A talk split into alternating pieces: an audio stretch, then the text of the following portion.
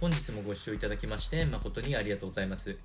当番組 Good Quality of Life では日々皆様がワクワクして過ごせるような新しいトピックス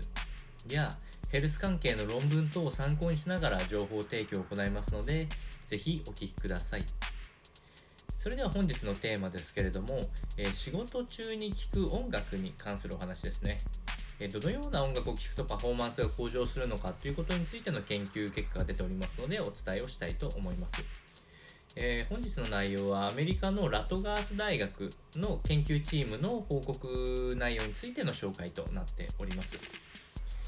まずは2種類今回の場合は、えー大きなテーマがあるんですけれども、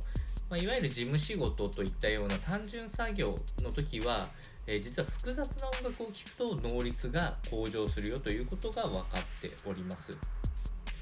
まあ、あの単純作業、まあ、事務面とかもそうなんですけど今回のテストでは、まあ、単語の記憶とかあ読み書きとかっていう、まあ、比較的単純なあの作業になっていて、えー複雑な音楽っていうものはメロディーの変化が非常に多いものだったりとかテンポが速いものを複雑な音楽と捉えているんですけどもこういう方が能率が向上したというところです。でこれの理由については、えーこの説明上では精神的なリソースというものが、えー人間にはあるんですけれども簡単な作業の場合作業自体の負荷が少ないんである程度適切なストレスをかけると人間はパフォーマンスが上がるのでそれを音楽で、えーリソースを使っていくというのが適度にできるとその仕事自体のパフォーマンスが上がるという結論になっております。そのため、えー逆に複雑な仕事、まあ、または、えー難解な仕事を行う時っていうのは音楽を聴かない方がパフォーマンスが上がりますというお話になっております。これはもともと能力のリソースが、えかなり仕事に割かれる状態になっているので、え音楽とかになるべくリソースを使わないようにする方がパフォーマンス自体が上がるというような、えお話になっておりました。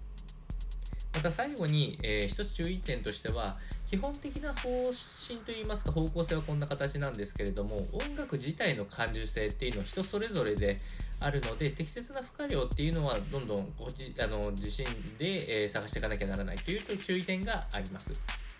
えー音楽は結果的には使い方によってはパフォーマンスを向上させることもできるという結論にはなっておりますので、えーご自身が一番パフォーマンスするような音楽の種類を探してみてはいかがでしょうか